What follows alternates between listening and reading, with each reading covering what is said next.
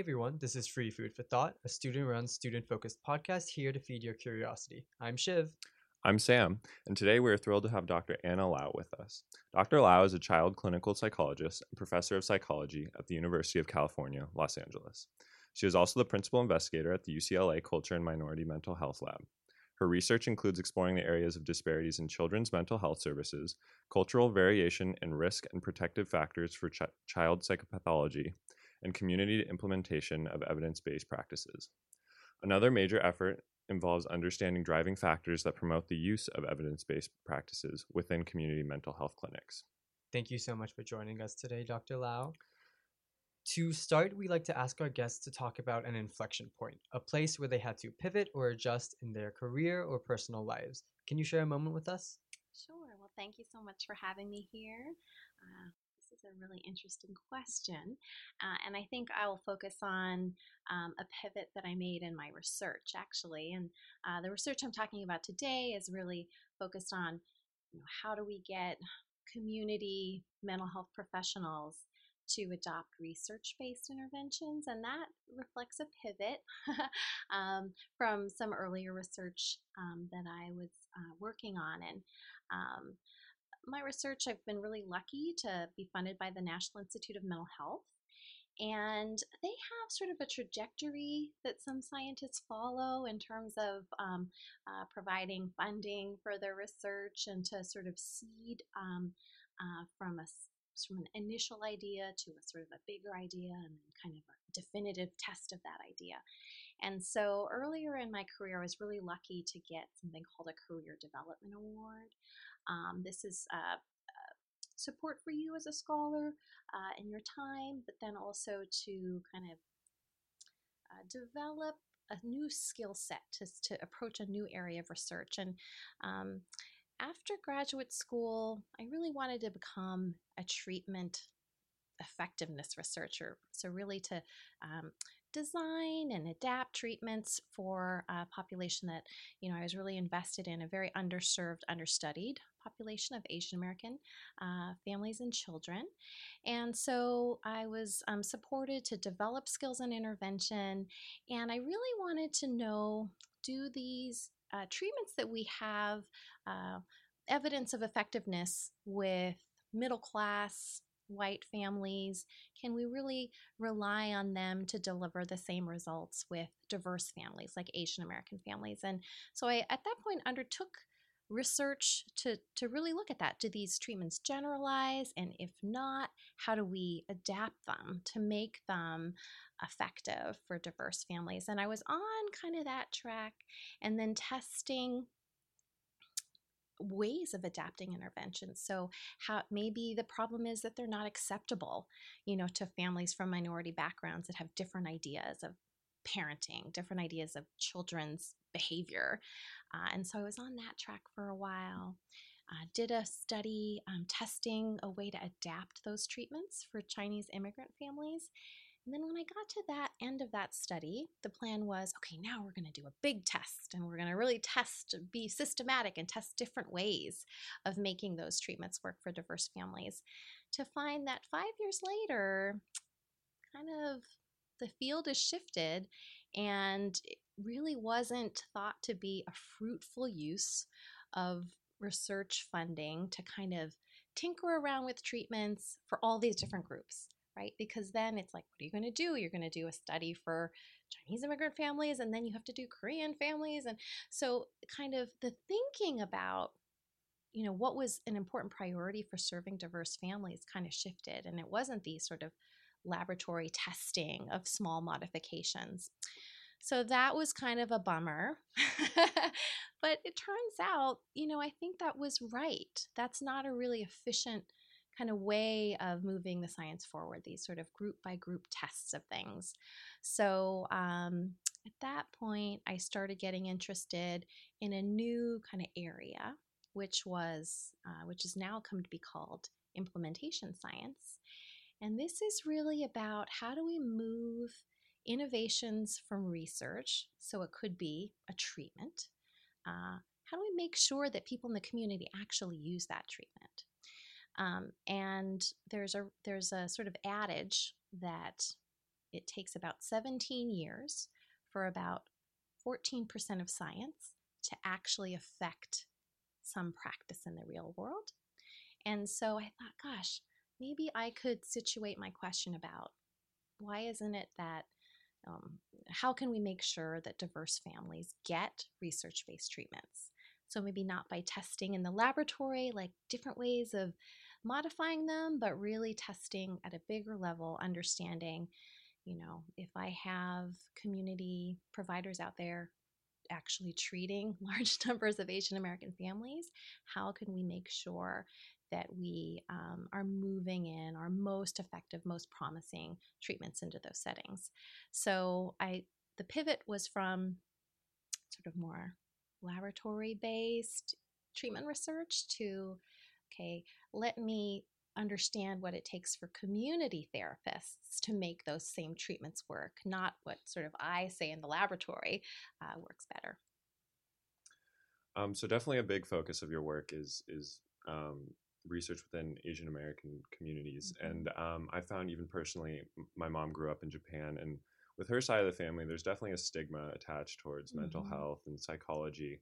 Um, and I was wondering how how that kind of theme has come up within your work and like whether that leads to i mean within my family there's they've definitely been reluctant to either seek help mm-hmm. or um, or get help and i was wondering how that kind of affects um, your work another really important question and mental health stigma is pervasive right it's um, across cultural groups and racial ethnic groups um, and it really is a major barrier to getting people the help they need. So, this is really important.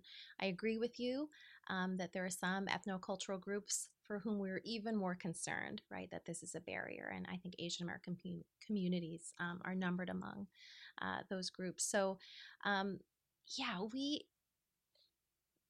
kind of connecting back up to doing treatment research. When you do treatment research, you really already have those people in the room that are saying, hey, I need treatment. So it's kind of farther down the road than really the work that needs to be done, right? To like destigmatize mental health services and make sure that all the people that need it are not being kept out because of their concerns about being othered or stigmatized or uh, seeing and somehow broken or less than.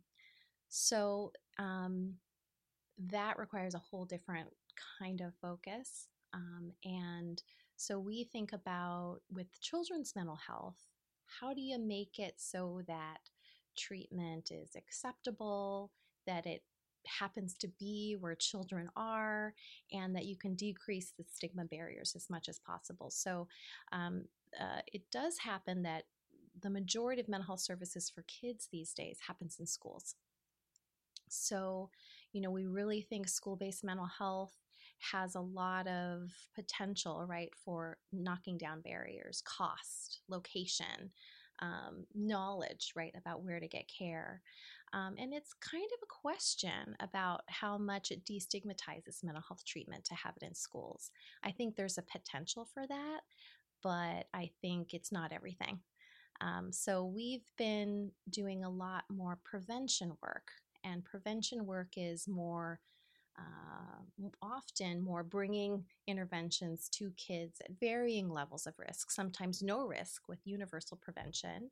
And that should be the least stigmatizing, right? Because all the ninth graders are getting mindfulness intervention, for example, um, versus where, you know, you're screening to detect who's at risk and then offering care there. So that's one of the ways we've tried to tackle it is how can we use sort of social marketing pr- principles in schools to um, get people who otherwise might be very wary about mental health treatment to see it as relevant to them, to see it as important to outcomes that they care about. So, for parents, you want your kids to do well in school, um, you want them to be, you know, uh, cooperative at home. And so, what are the kind of levers to getting these mental health interventions seem relevant to people? So it's really a lot about listening to communities and finding what are those entry points and how can you describe mental health treatment in ways that are consistent with our goals and less stigmatizing. So, you know, I've been really lucky to have really progressive school district partners in that work. So, a lot of that work in the greater LA area, in the San Gabriel Valley, with high proportions of Asian American families uh, to do that kind of work.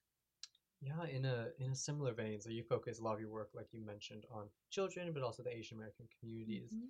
Uh, beyond stigma, what are what were the disparities and deficiencies that you saw in clinical psychology that sometimes lead people to focus on making sure that these diverse populations um, are served? What are what were some of the underlying problems? Uh, the problems in terms of maybe missing, um, kind of missing the boat on uh, uh, the needs of Asian Americans. Um, you know, I think I think some of it is who is doing the research. uh, and I think a lot of where we see uh, reductions in, you know, or attention to disparities, whatever it is, educational disparities, mental health disparities, health disparities, it's often driven by having people in that, you know, uh, workforce, either on the ground delivering care or you know, going after research money to study these problems. Um, so, really, I think that a lot of it is a pipeline issue and making sure that we have people who are kind of passionate about underserved communities leading efforts, whether it's science efforts or practice efforts, uh, to make sure these needs that are invisible in some communities, making them visible. Um, and uh, that's also true of, you know, kind of affecting legislative processes and funding uh, for services in the community. So, um, you know, I was really lucky to come up in graduate school at a time when, uh, you know, I had mentors uh, who were focused on Asian American mental health who could really, you know, give me the best training in uh, moving the science forward. Um, but there was really, you know, a core mission of of that training for us. Um, so uh, lucky to have been in the right place at the right time. Um, so you just mentioned kind of progressing the science aspect of it and then the Mhm. practice part of it as Yeah. well. Um, I was wondering, just as someone who's not too familiar with either area, just if you can Mhm. expand on kind of um, the gap between the two and um, what's kind of being done in, the, in those areas. The gap between Between uh, science and practice, yeah. yeah.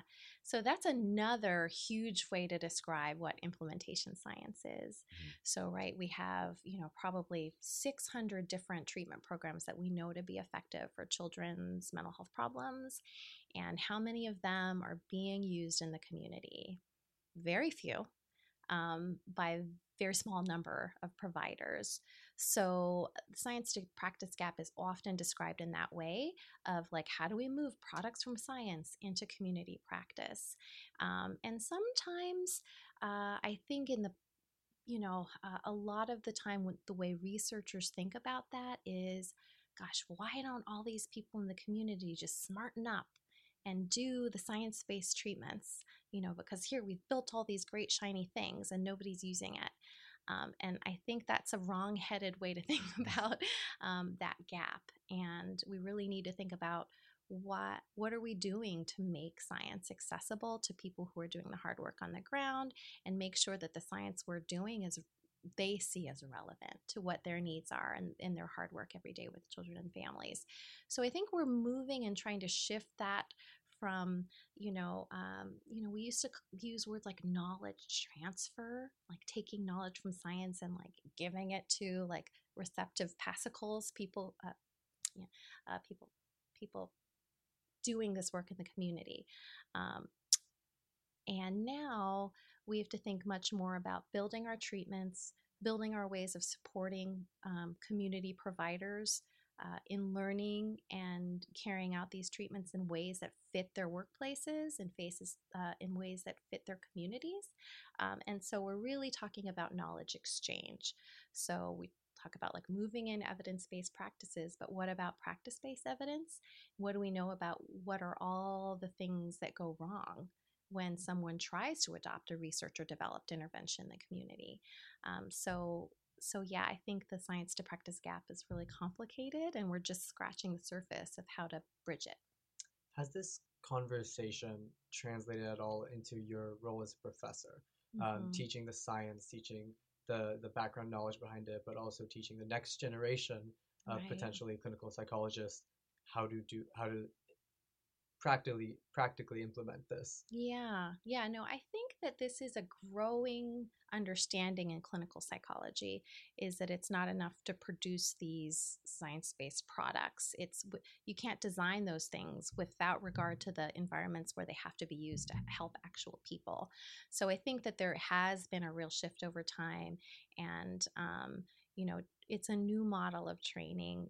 Uh, intervention developers and and really what it is is shifting it so that you always have to think about who your end user is. So like from you know in tech we think about user centered design all the time and these kinds of principles are really starting to move mental health innovation forward too. Like you really need to understand very well the context in which the people who are actually doing that day-to-day hard work what is it they, they need what can they implement um, what th- do they find um, helpful for their families and what, what are they just going to ignore because it's not going to be feasible or acceptable? So i think that's a growing shift and i'm really glad to see it. Um, so, kind of related to the note on um, with you being a professor, I think especially on this college campus, and I'm sure on many others, mental health has been a very um, a large focus in recent years. I think there's been a lot of mhm. attention and resources dedicated to, uh, dedicated to it. I believe.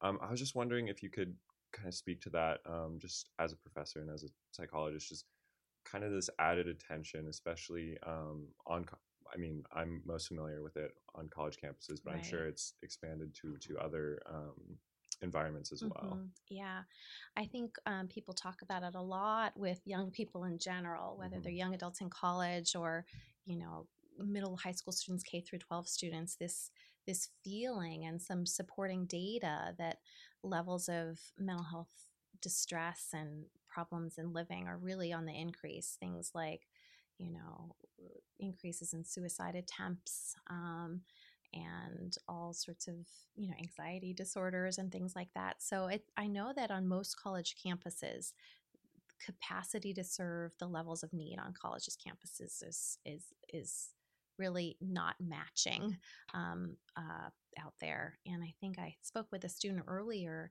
talking about um, uh, here at the Claremont colleges, the student psychological services, you know, they're capitated at eight sessions, something like that a year, which is a very common thing um, because of these capacity issues. Uh, so, you know, I think someone at a higher pay grade than mine will have to sort of unpack, like, why is this happening?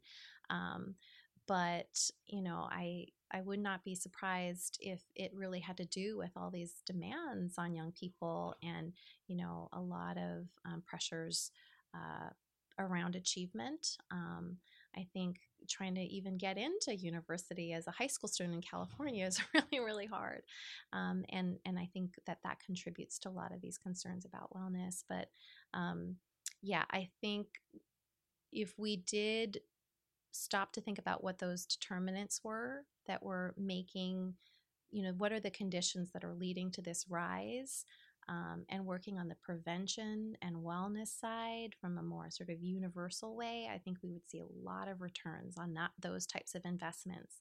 Instead of thinking, well, you know, by the time to get they get to college, there's there's high levels of vulnerability and so we need to give them more counseling when they get to college that seems like only going to be a band aid um, because, again, we're kind of shifting responsibility uh, to educational institutions when, you know, primarily I think we want to educate people. And, um, but yeah, I think we have to address, you know, what are the root causes earlier. No, definitely. Um, unfortunately, we only have time for one more question. Mhm. I'm just very interested to uh, to learn more about what drew you to psychology. The work you do is so important. Um, how did you know psychology was the right field for you? Field for you, especially as many of our listeners would be college students trying to explore that same kind of pathway. Yeah, that's a great question.